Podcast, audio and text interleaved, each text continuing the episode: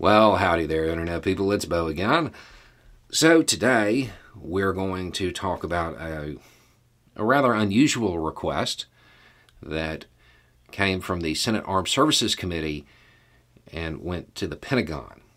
It was attached to their budget.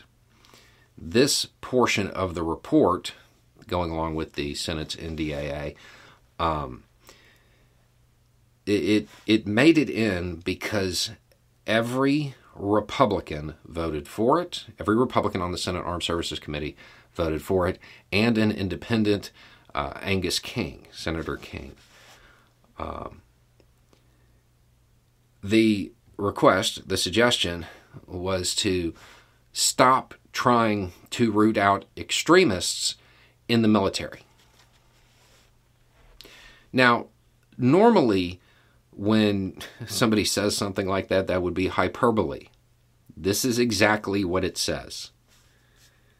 Spending additional time and resources to combat exceptionally rare instances of extremism in the military is an inappropriate use of taxpayer funds and should be discontinued by the Department of Defense immediately. That's wild.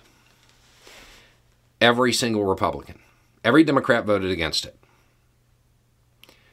Um, that is something else. I cannot imagine the the reasoning behind this. I would really like to know why Republicans think that it's okay if extremists are in the military, trained by the military, have access, perhaps get equipment. Is that a good use of taxpayer funds? I would love to see the cost benefit analysis on this. Um, this sounds like people trying to create a narrative. This sounds like rhetoric that maybe they don't understand the impacts of. That's what it seems like to me. I think that this little part of this report should uh, probably get a little bit more debate, a little bit more discussion um, definitely more coverage because I can't imagine the motive behind this.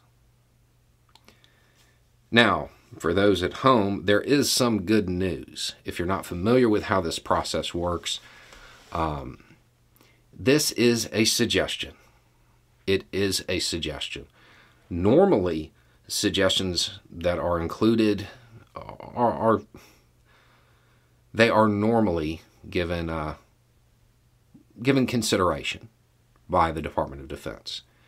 However, they are suggestions. They are not binding. DOD does not have to do this, and it will not. I can tell you that now. Um, they are not going to stop looking for extremists in their midst. That's not going to happen. Um, but even the suggestion bears a whole lot of of scrutiny. There, there's we we have to find out why exactly Republicans don't want the Department of Defense getting rid of extremist elements. Uh, this is a question that needs to be asked and it needs to be answered. Anyway. It's just a thought. Y'all have a good day.